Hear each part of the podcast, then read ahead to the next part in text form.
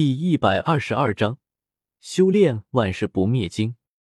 山洞中，十多天的时间过去，萧猛依旧还在与魂天帝厮杀，而两人早已经杀到了癫狂，杀到了疯魔，都在狂暴出击，欲要镇杀对方。其实战斗刚开始的时候，魂天帝便知道自己沦为了别人的磨刀石，一想到此处，他震怒无比。他堂堂魂天帝，何曾遭受过这般耻辱？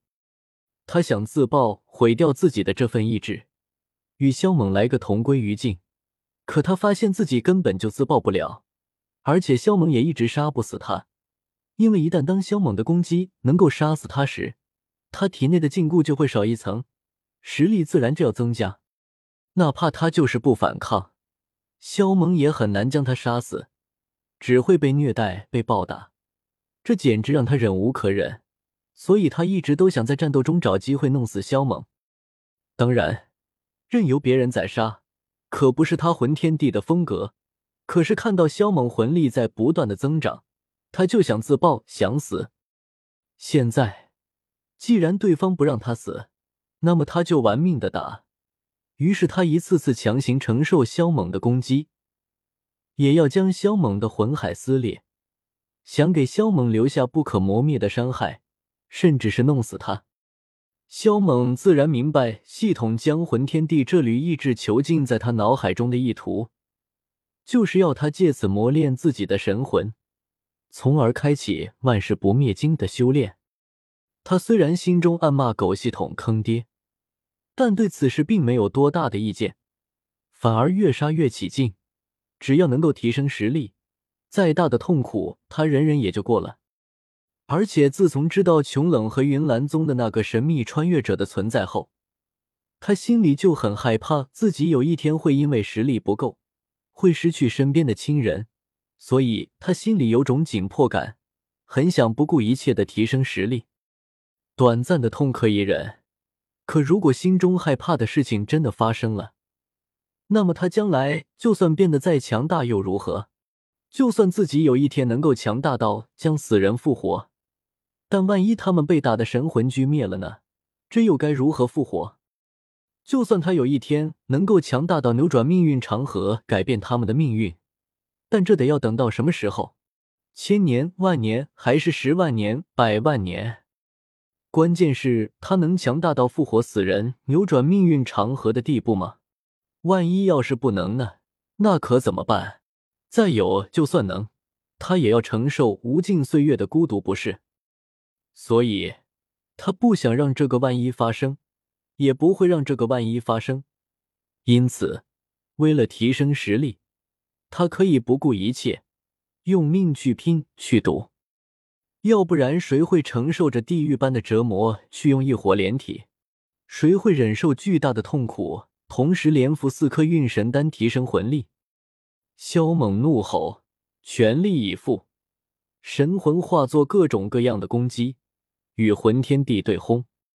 魂天帝倒也不愧是斗气大陆最巅峰的强者，举手投足间便有着莫大的威势。他右手中光芒闪烁，绚烂的紫光冲霄而起，在那里画出一杆长矛，璀璨夺目。轰隆，而后他轮动下来。猛地向着萧猛的魂海劈去，当！萧猛以神魂化作粗大的铁索与一道巨大的盾牌，他拼命的以盾牌挡住长矛，火星四溅，然后以铁索向魂天帝的身子缠绕而去，欲要束缚魂天帝的速度。然而魂天帝仰天怒吼一声，劈碎了盾牌，崩断了铁索。那杆粗大的长矛瞬间砸入了紫色的魂海中，不过有一座紫塔从魂海中缓缓升起，将长矛的威势悉数抵挡了下来。魂天帝，你不行啊！还能不能再强一点？萧猛大叫，紫色的魂海发光，一只黑色猛虎从里面冲了出来，张口向魂天帝撕咬而去。滚！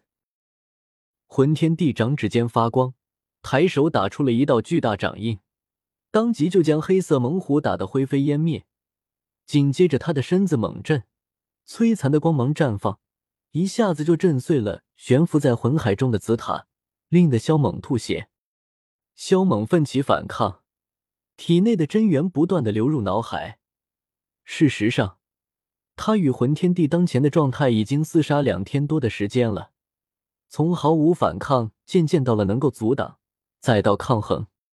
三天后，当萧猛的神魂化作大铁锤砸来，化作刀剑劈来，打得魂天帝踉跄倒退，最后被砸飞了出去。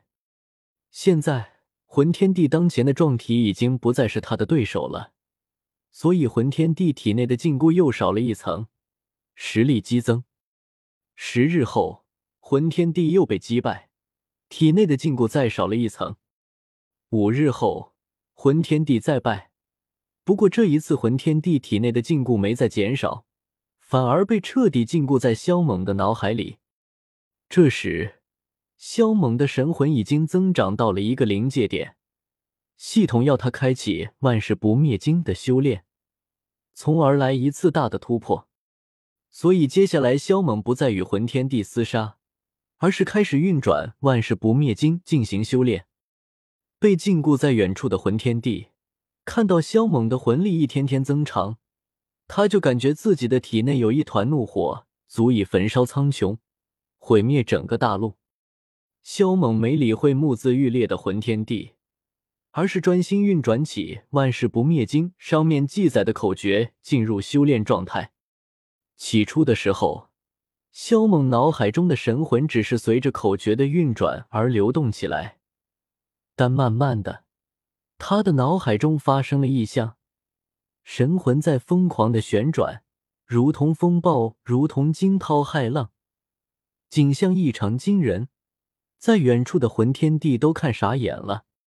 最后，他的神魂形成了一个巨大的圆球，似乎是构成了一方世界、一方宇宙，悬浮在脑海中央，符文缭绕，光晕弥漫。但却显得很安静。在外界，随着时间的流逝，萧家众人渐渐的感受到了一股神秘的力量自后山蔓延而来，让他们有种说不出道不明的感觉。这股神秘力量令得他们时而想笑，时而想哭，时而绝望，时而兴奋，时而无忧无虑，时而所有人心头凛然一阵，头皮发毛。他们都将目光看向了后山，已经跟萧家众人打成一团的大老二，留下一句“擅闯者直接打的生活不能自理”的话后，便化作一道流光冲向后山，盘旋在高空，俯视着四面八方，不准任何人进入后山这片区域。老三是在修炼什么？这股力量怎会这般诡异？看到那些忍不住狂笑、痛哭、状若疯狂的家族弟子，肖战震撼，当即下令将他们送离萧家，同时让萧炎启动阵法，隔绝这股力量流传出去。小宅院中的海波东早就被惊动了，他骇然的看向后山，久久不能回神。他很难想象，世间竟有如此可怖的力量。这令得他心里都有些发毛。回神后，他立刻压下心中的好奇，身形猛然一震，一股绝强的寒气立刻将整个萧家都包裹了起来。五星斗皇的力量彻底爆发，阻挡这股神秘力量流传出去。然而，也就在这时，萧炎启动了阵法，看到将萧家笼罩起来的阵法，海波东微微一愣，但他并未撤掉周围的寒气。同时，他将包裹萧家的寒冰力量打开了一个小豁口，让萧家将弟子送出去。两天后，站在肖战与一群长老身后的萧鼎和萧丽苦笑道：“老爹，我们的情绪也要控制不住了。